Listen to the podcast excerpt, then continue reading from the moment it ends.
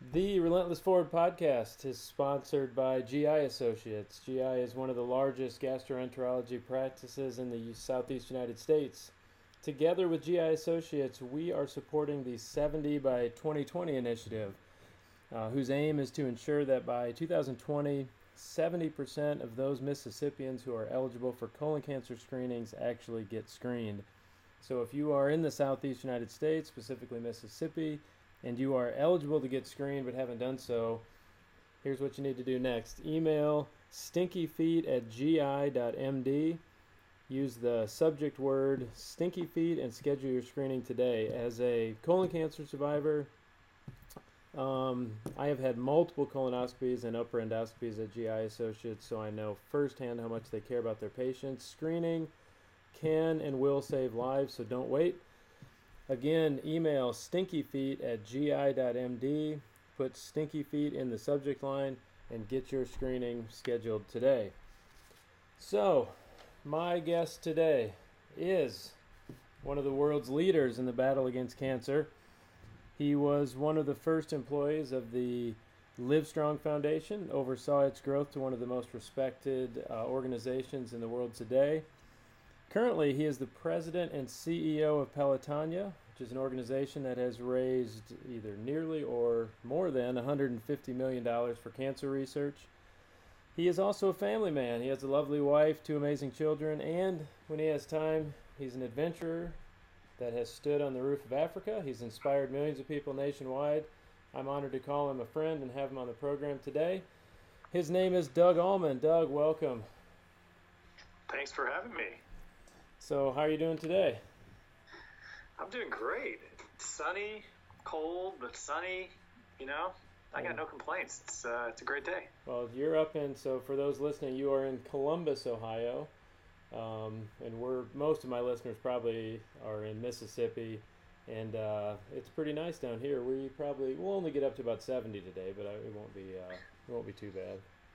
We we will get above half of that today. We'll be in the low 40s. We'll be in the low 40s. Well, um, tomorrow might be 50, so that's uh, good and sunny. And I will say that I did yesterday wear my prized hat that I got when I was visiting you in Jackson several years ago that I wear all the time. I know uh, which so one I, it is. I had a little bit of Jackson on yesterday.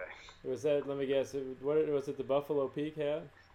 Absolutely, navy blue trucker hat. I love it. Yep, our friends at Buffalo Peak. That's my friend Dave Edmondson. Um, they're pretty awesome. We've seen you wearing that hat before, so thank you for bringing some uh, Mississippi up to the to the Midwest. You guys need some some of that culture. so, Doug, let's talk a little bit about. Um, let's start with your history. So, um, I I just want people to kind of understand, you know, where you came from and, and who you are, and then we'll get into more what you do today. But um, tell me about where you grew up and um, how you really initially got involved in um, cancer philanthropy. Yes, I grew up uh, in between Baltimore and Washington, and uh, you know, cancer was the furthest thing from my mind when I was a kid, and never really knew much about it. Didn't think about it. Didn't actually have very many family members that I knew of that were dealing with it, and so um, it was quite a shock when I was uh, in college. I was 19. I was playing soccer in college and uh, ended up in the emergency room for um, what at the time seemed like a some sort of asthmatic reaction to something in the air, and um, that led me on a path that uh, ended with a cancer diagnosis with a really rare uh, type of sarcoma. And uh, it turned out that the symptoms that led me to the hospital uh, that night had nothing to do with the, the cancer or the tumor that was growing in my rib cage. Um, so in, in the span of a few hours or a few days, I went from being a healthy 19 year old college athlete to uh, someone who was not only diagnosed with cancer, but someone who felt uh, incredibly naive and unprepared and um, uh, sort of lost. So uh, it was pretty overwhelming, and that's what uh, that's what really set me on this this path. And since then, about six months after that, I was diagnosed with melanoma, and then a couple months after that, another type of melanoma. Uh, all between my 19th and uh, 20th birthdays, and so you know there was a lot of uh, ups and downs and a lot of emotions during that year, and a lot of frustration and and anger and um, you know just the, the whole sort of roller coaster of emotions that that you could imagine going through. And as a 19 year old, you just don't expect to have uh, a cancer diagnosis, and you don't expect to, you know, have to start questioning your invincibility, um, which was one of the hardest parts of it. I can imagine. Even as an adult, I was diagnosed my first time when I was 38, and I still thought I was invincible at the age of 38. you know, when you're 19, you feel like Superman, especially as a um, college athlete. Nothing can bring you down. So I didn't realize I was three diagnoses, and was that less than a year? Yeah, it was about 10, 10, 10 months um, uh, from the first to the third, uh, which is really rare and, and kind of abnormal. And, um, you know, on the one hand, it was an awful year. On the other hand, it was it was uh, maybe better to get them all out of the way. um, I'm an optimist, so I'm always looking for the, the bright side. Uh, but uh, yeah, I mean, it's just not what you expect to deal with, and and you know, also just being in college, you know, you, you're supposed to be having fun with your friends and being social and all this stuff, and then you're forced to rely on so many people in the medical world, people you don't really know, people that frankly are just a few years older than you, yeah. um, you know, people that are telling you to do this, do that, and it's just it can be paralyzing uh, in, in many respects. So this di- these diagnoses led in, I assume, led to pretty quickly your initial foray into cancer philanthropy. So what was the first? How did you? What was the first step you took to get involved in that way, and why? Yeah, you know, so eh, after my first diagnosis, I was really um, trying to learn as much as I could, and I, I, I pretty quickly became frustrated that the medical system was set up for pediatric patients, children, and adult patients, and there didn't seem to be a place for young adults. Um, so everything from going to the hospital, going to the doctor's offices, you know, I was surrounded by older folks um, because my tumor was in my ribs, I was surrounded by people who had other thoracic tumors, which mostly was lung cancer. So people in their 60s and 70s who uh, were, were dealing with a very different situation than I was dealing with. Um, and I remember looking around the waiting room of the doctor's offices and even looking at the magazines and seeing like Good Housekeeping and you know things that just had no resonance with me.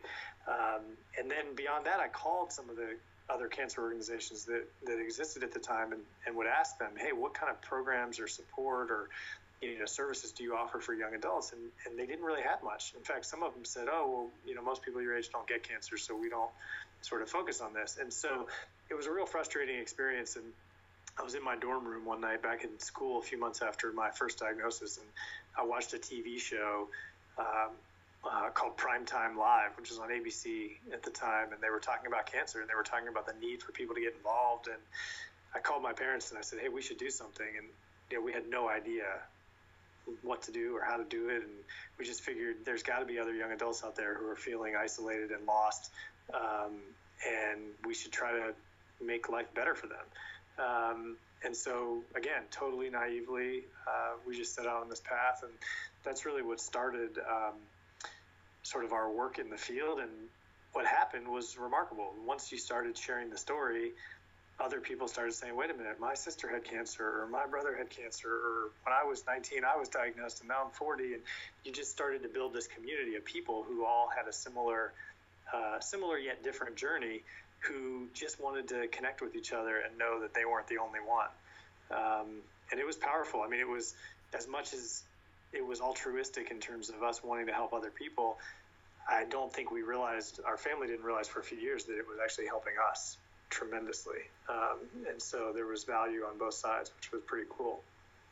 That's really neat. And you said something there that's uh, kind of an ongoing theme with most people that have either had cancer or know somebody that had cancer is that the it's the cancer survivors all over just they, they had no place to go, or you rarely feel like you have a place to go where you can just find other cancer survivors. The world now, actually, I, I'm convinced that one of the you know people complain about social media, Facebook, you know, Twitter, all this stuff, and then the evils of social media. But one of the good things it does is for people that have cancer and are looking for other people who have gone through similar experiences, it gives them a way to find other people. And I, I've seen Totally. this. Yeah, I've seen this firsthand myself. I've locally people that get cancer now because I've been pretty public with my battles. People that get cancer or have a family member with cancer, they direct them to me and they say, "Go talk to this guy because he's had cancer." Um, so I think that's a really that was a pretty good insight you had as a pretty young man. Unfortunately, you had to have it, but it was pretty pretty interesting. Well, yeah, I agree with you. And by the way, back then, I mean, this is 1996, 97. I mean, you know, we all weren't on the internet. There was no social media. There was no, you know, I mean, I when I was first diagnosed, we went to a library Oh yeah. and looked at books. I mean, think about that. Can you imagine somebody today going to the library and going through the stacks to find books?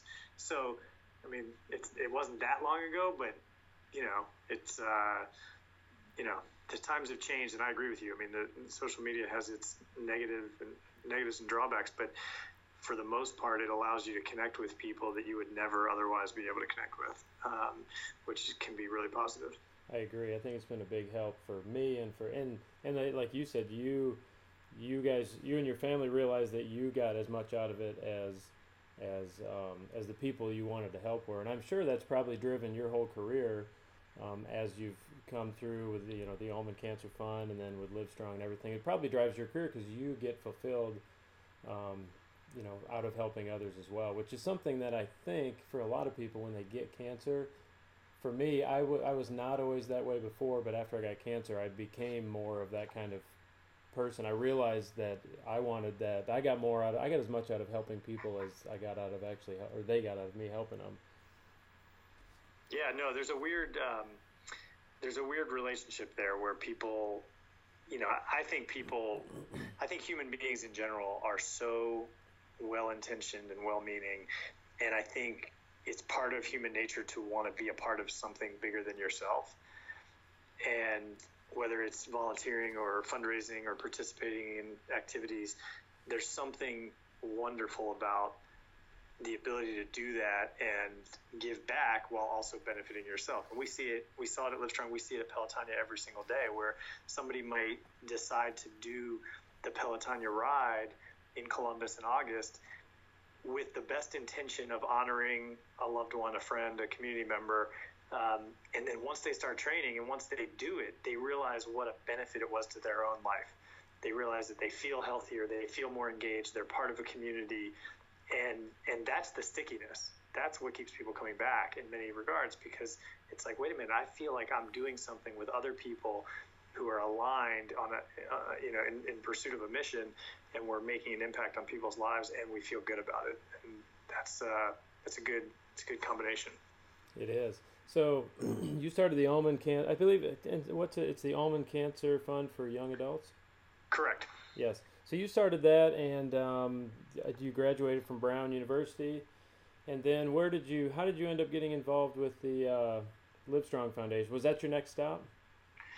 Yeah, so I, I was running the Ulman Cancer Fund as a volunteer, and then I received a grant from a foundation in New York to, to do that for another two years. And during that two year period, I um, I had received an email years before from Lance Armstrong uh, when I was in college, actually in 1997, and he just sort of sent me a note out of the blue and said, "I read about your story and I read about what you're doing, and you know I think we have a lot in common." Um, and again, this is 1997, so email was not something you did every day, you know, or did it on your phone. You didn't. I mean, I think at the time I still had a bag phone that was in my car, where my parents instructed me to never use it unless of emergency because it was exorbitantly expensive. Um, but uh, he and I started emailing back and forth, and, and when I graduated from college. Um, he reached out and, and we got together and talked about what he was doing with what was then called the Lance Armstrong Foundation. And um, one thing led to another. And, and in 2001, early 2001, uh, I was given the opportunity to move to Austin and, and help um, an amazing team of people down there who uh, really wanted to try to change the world. And, and uh, so I moved down there. I was 22 or 23 years old at the time, and um, was able to be a part of something um, really, really, really special for 14 years. That's really incredible, and that's, um, you know, Livestrong. So, what? Explain, if you would, you know, kind of what, what, what Well, let me back up a little bit. So I know when you started Livestrong, it was probably a foundation that was geared towards, like most of them are, towards cancer research. But it pretty quickly, I assume, at least at some point it did, kind of turned over to where it was helping people as they live today. Was that? Can you explain that a little bit? Yeah. So when I arrived in Austin in 2001, the foundation was really focused on funding cancer research, as you said, mostly urologic cancers, so mostly testicular, a few others, uh, prostate as well. Um, but they knew they had just started to look at survivorship. And part of that was related to Lance's own personal story, like his ability to recover and come back to his life and his career and his family. And, um, you know, his story really mirrored the, the hopes and dreams of so many people that sort of were diagnosed and said, look, I want to get back to not only having a normal life, but I want to have a great life. I want to have a high quality of life.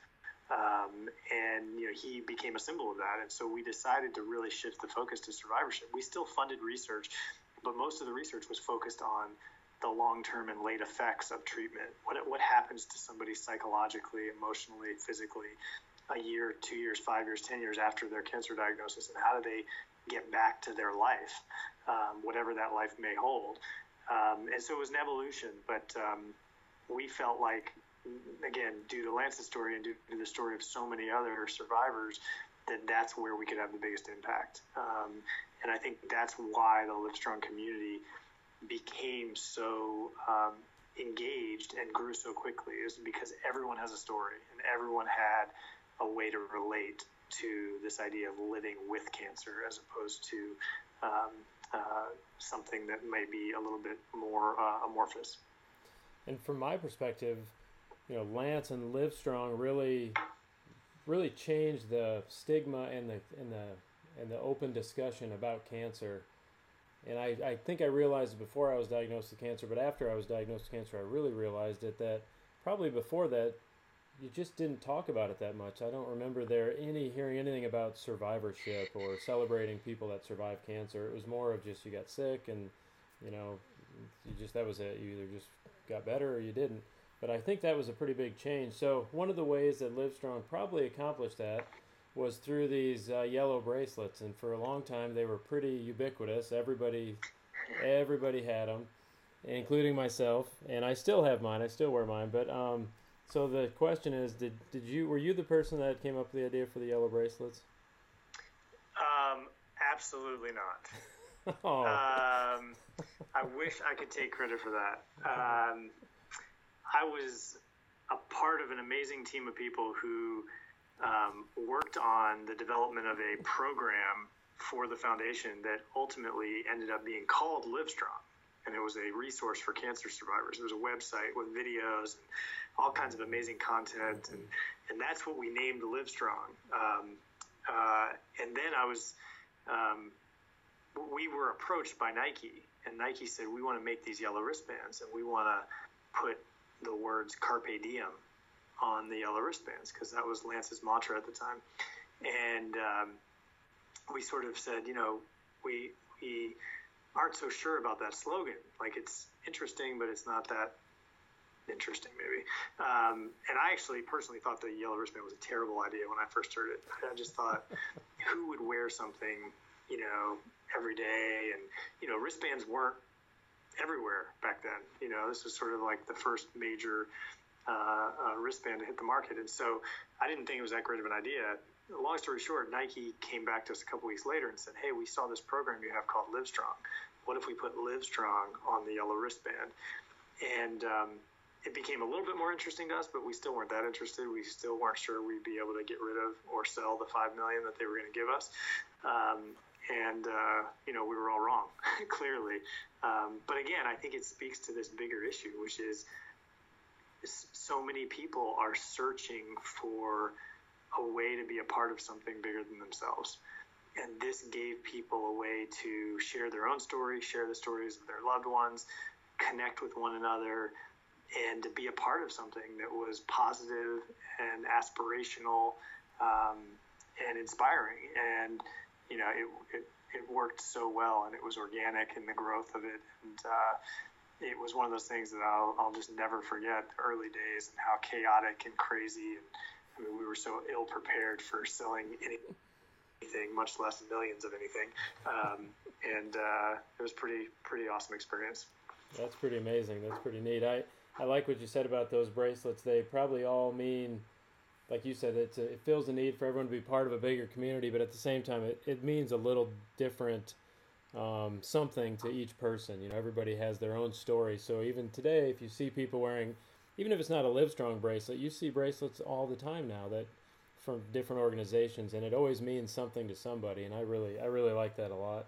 So you served as CEO of Livestrong for about 14 years. Obviously, led it through some challenging times. People are familiar with that.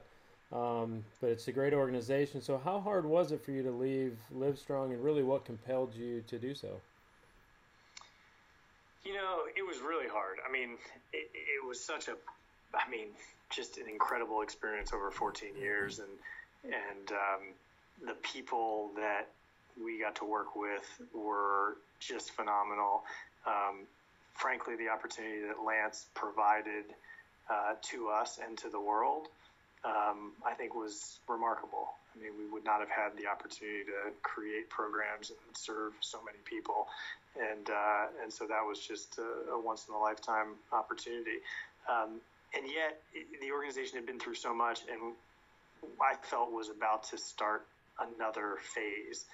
And in my mind, that next phase needed somebody new to come sort of lead it through um, the the next phase and evolution of the organization. So um, it was a very tough decision because it, it just meant so much and means so much to me today. Um, and yet, the opportunity to come to Columbus and work with Pelotonia was um, was astonishing, to be honest. I mean, I'd never seen an organization like Pelotonia that had grown so quickly in such a short period of time.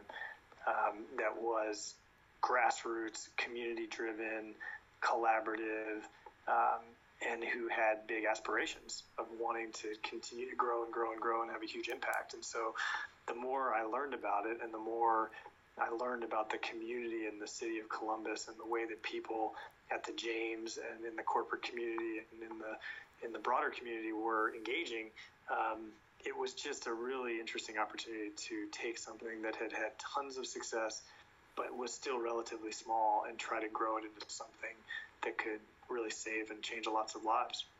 Well, let's talk about that a little bit. So, what exactly is Pelotonia in, in broad and basic terms?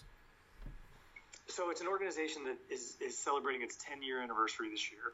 Um, it started as a bike ride to raise money for cancer research, and it has become something bigger. It's become a grassroots community of literally thousands and thousands and thousands of people who um, volunteer, raise money, uh, advocate, um, and really care about advancing research, not just basic science, but all types of research that will have, um, excuse me, a huge impact on people's lives, not just in Columbus or Ohio or the Midwest or the U.S., but around the world. Um, so it's really evolving into something um, where people can eventually, later this year, will be able to participate year round from wherever they live um, through some new technology platforms and uh, becoming a, a, an inspiring, aspirational brand.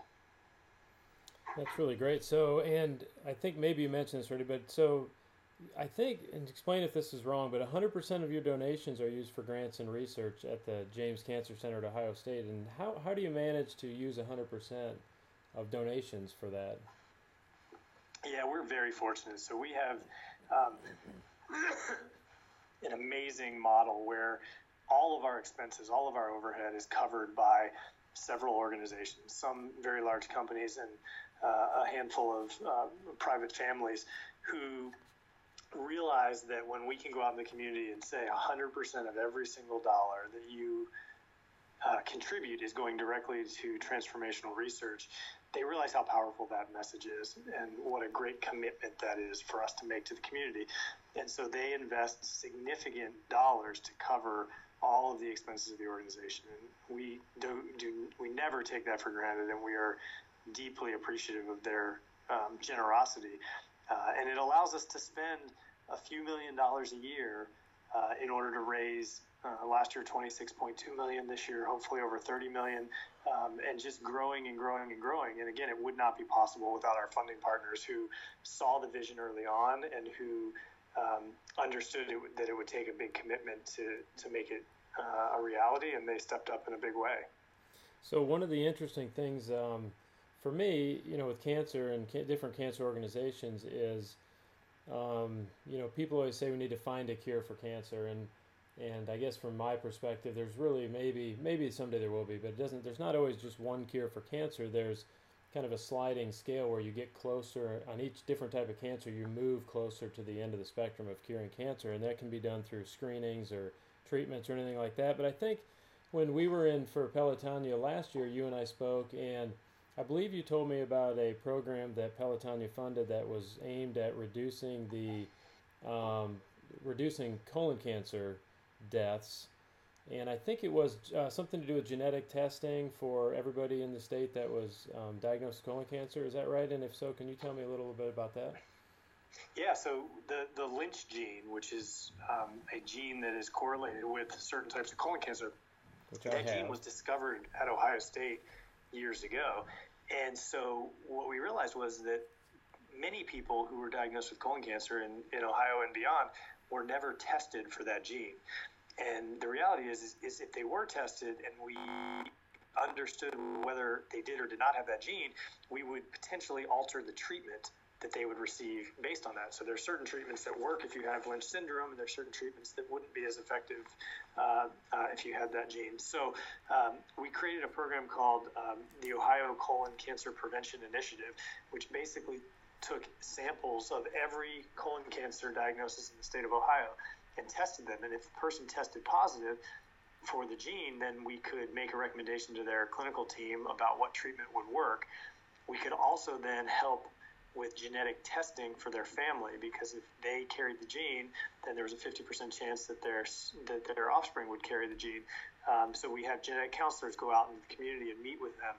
And this program was a few million dollars that Pelotonia uh, fundraised uh, for it, but the reality is it saved the state up to $40 million and hundreds and hundreds of years of life of people who not only would never have known they had the, the, the Lynch gene, but also if their kids were found to have it, those kids will start getting colonoscopies way earlier than the regular recommendation, and they will never get colon cancer because everything will be found early.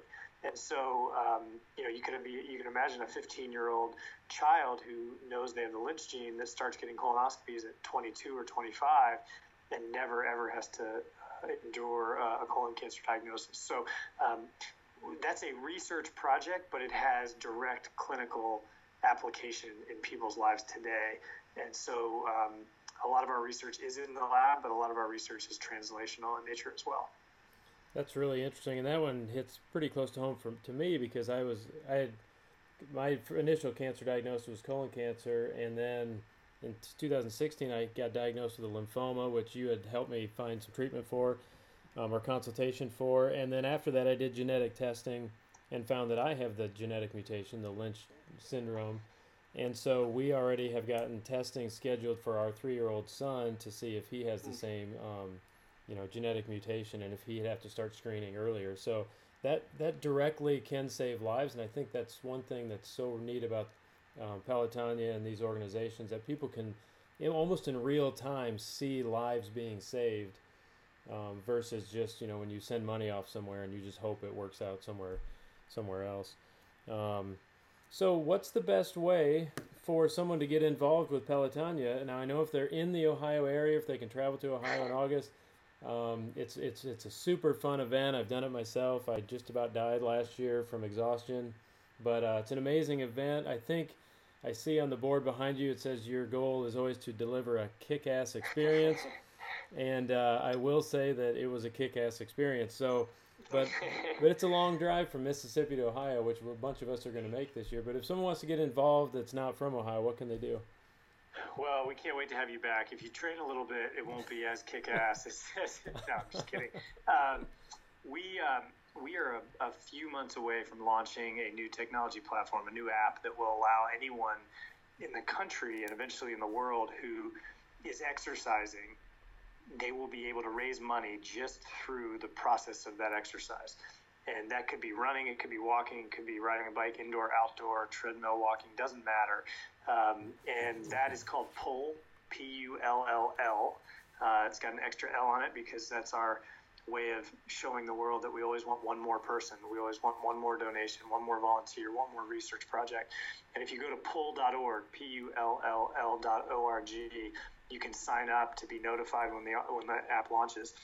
Uh, but we're really excited because we want to take the community that that has been built around the ride in Columbus and open it up to people all over the country and the world who care about this cause, who want to be a part of the organization and, and want to help uh, uh, reduce the suffering and death that, that cancer causes too frequently. So, um, yeah, we'd love to have everybody come ride and volunteer or donate or buy merchandise on our website at pelotonia.org. But we also know that uh, for many people, they won't be able to be here. Um, and, uh, and if that's the case, then uh, we're going to try to deliver them some experiences via technology where they can be a part of this community. That's really great. I'm looking forward to it this year. I promise I'll train a little bit since you now have a. I have to ride 200 miles in two days. That's I, I don't think I did 180 last year. I'm pretty sure I could not have made it 20 more miles. So this this oh, year, i am sure you could have. I'll you train. sat on Nelson's wheel. You're fine. Uh, Nelson, yeah, we'll talk about Nelson in a little bit, but no, he's a he's a high world class mountaineer. He's got more lung capacity than I do. That's true. That's true. So uh, let's let's go one more thing. So you've uh, I was doing some research about you online. Now we're friends and I know you, but I was trying to just see what other people thought of Doug Ulman, and so. And this I agree with. So you've been called, quote, the most savvy healthcare leader in social media. So and you know I've, I've teased you before about how you have over a million followers on twitter and i've got about 193 but um, how have you been able to use social i've moved up i've increased so how have no, you been I able think, look I, I think social media is as we were talking earlier i mean it's a it's a great tool to communicate right so it's a it's a way to um, it's a way to communicate with people who have selected to they've sort of opted in. They've said, I want to be a part of what we're talking about. I want to be a part of this community. And, you know, I think the key is just being transparent and open and, and, and sharing experiences and also um, answering questions and, and, and supporting, um, you know, uh, uh, people where they are. I mean, so many people who are diagnosed look for a community of support. And, um, you know, I think we're able to provide that through some of these social tools. That's really great. So let's talk a little bit. Some of the people that like to listen to this show are uh, are athletes, adventurers, things like that. And I know you've done um, some pretty interesting things over the years, including um, uh, something we'll talk about what you and I did in a minute. See, uh, um, oh, conquering Kilimanjaro. So anyway, sorry, Doug got a Doug was talking to someone on his end and it distracted me. So let's talk a little bit. Anyway, a lot of people that listen to the program are athletes or adventurers, and they like things like that. And you have you played um, college sports. You were a soccer player in college, and then you've done some adventures after that. And I, I think you um, did a long run in the Himalayas, and then we uh, ended up in Africa together for a little bit. So let's talk a little bit about your adventure career and and kind of uh, talk about that a little bit. Well, I think, I mean, you know, I mean, first of all, the experience we had in Kilimanjaro was just remarkable and, and special in so many ways. And I, I think the more I, I reflect on experiences like that or the Himalayas, um, you know, I, I feel like there's something so positive about being uncomfortable and putting yourself in positions where you've got to either learn a new skill or you've got to try to achieve something that you didn't think was possible or just pushing ourselves beyond what we might do on a daily basis. And I think as a former athlete and somebody who's really motivated by um, goals and, and, setting sort of audacious goals, um, I think those experiences are like really critical. And they, they give you time to think and they give you time to stretch your your sort of physical or, or emotional um, uh, being. And um, every couple of years, I just feel like it's healthy to pick something challenging and, and try to do it. So, a little background here for anybody that doesn't know what we're talking about. Um, in 2014, along with two other cancer survivors and 12 cancer warriors, Doug and I and my wife were on the same expedition team that summited Mount Kilimanjaro in Africa. And this climb was a fundraising expedition that benefited um, Livestrong at the time. And the trip was subsequently featured in a 2015 Emmy nominated documentary by one of the climbers, Mark Middleton, um, called Conquering Kilimanjaro. There were some really amazing people on that team, and the the impact of that expedition, at least for myself and my wife and the other climbers, was really life changing. I really, uh, it really changed the course of my life in many ways, um, which is good because cancer changed it first, and then uh, you know cancer brought me to being on this trip with all these amazing people. But um, you had kind of touched a little bit on why you decided to climb Kili, but I have a question for you. So you're a man of great resources, and you know people all around the world. So when you showed up to climb Mount Kilimanjaro, why were you so unprepared? It's a great question.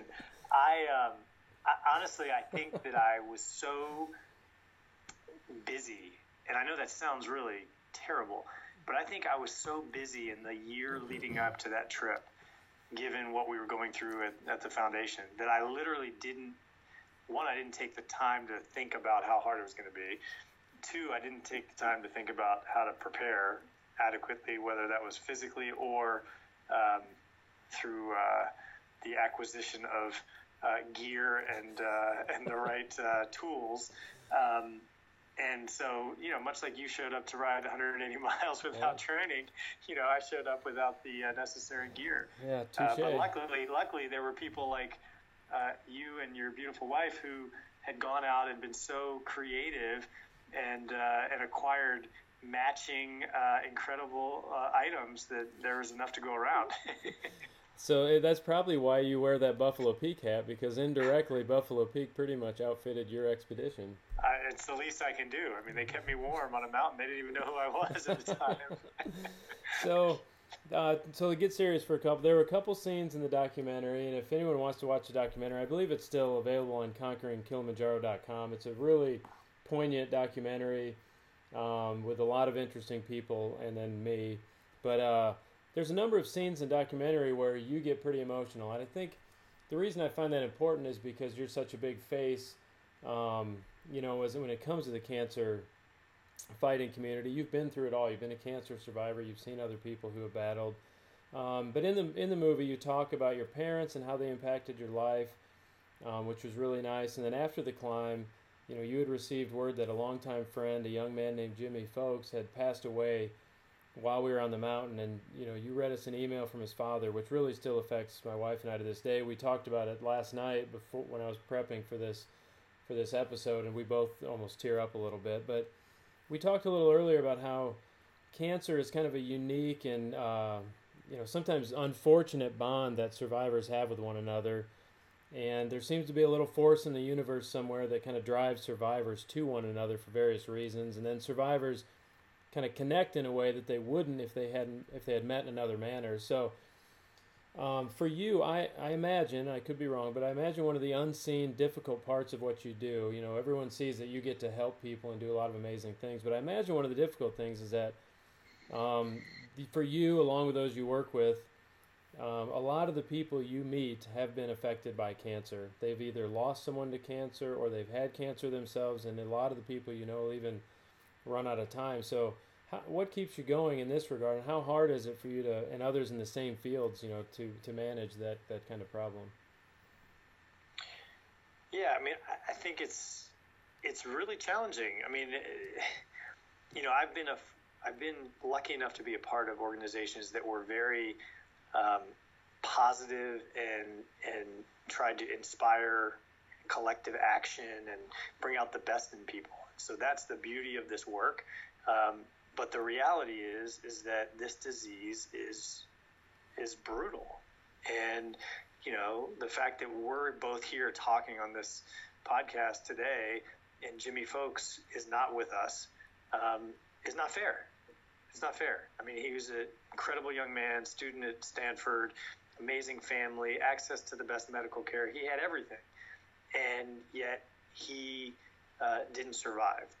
And so, um, you know, on the one hand, it's it's an awful um, and, and incredibly sad uh, situation because so many people go through what Jimmy and his family have gone through.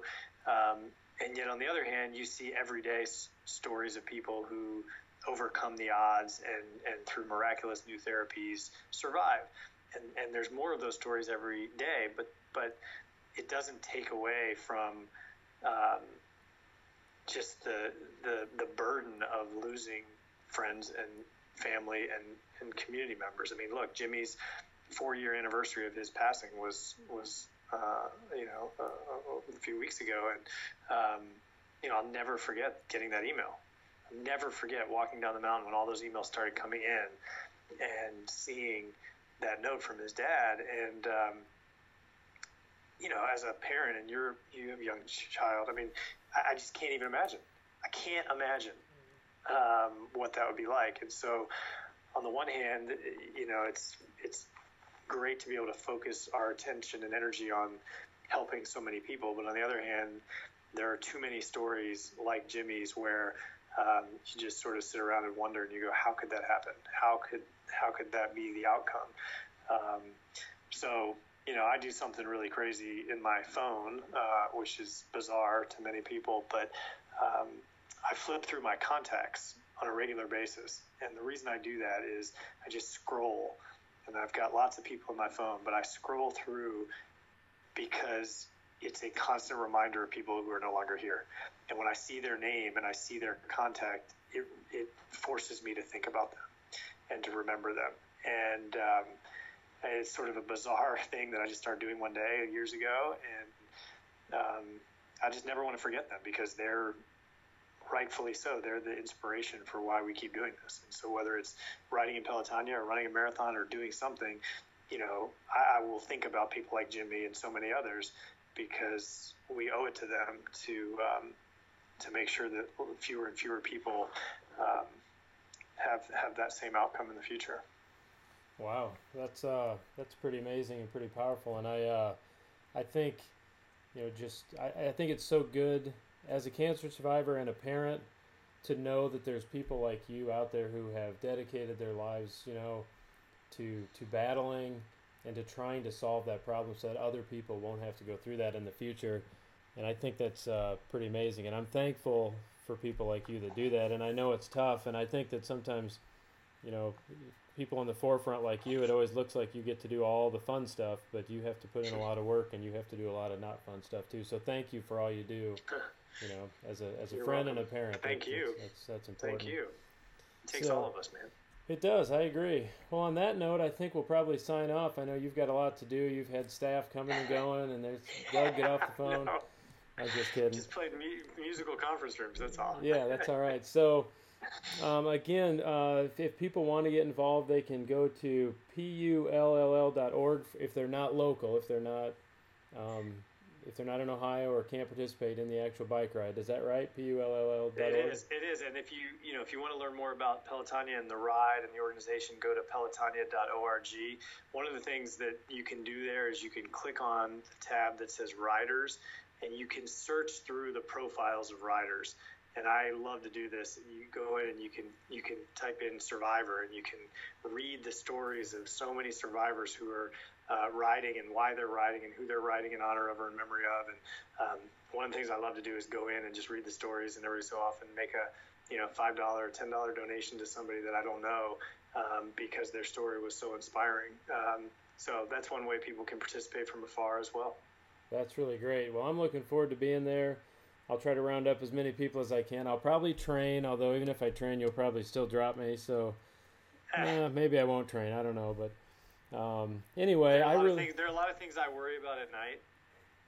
One of them is not whether you're going to finish the bike ride because I know how strong you are. yeah, Okay, yeah, so- yeah, yeah, yeah. That's. Thank you for saying that. I think you're wrong, but I appreciate it. I, But uh, good. Well, Doug, thank you for the time. I know you got a ton of things going on. I really appreciate it. I look forward to seeing you in August. And uh, um, that's it. You got anything to say before we sign off? No, I just appreciate all that you're doing to make a difference in so many people's lives. And uh, it was amazing being on Kilimanjaro with you. But the more amazing thing is continuing uh, our friendship. And uh, I know that we'll find ways to uh, collaborate on many things in the future. And I appreciate the opportunity to be on. It sounds great. All right. Thanks, Doug. Got to run.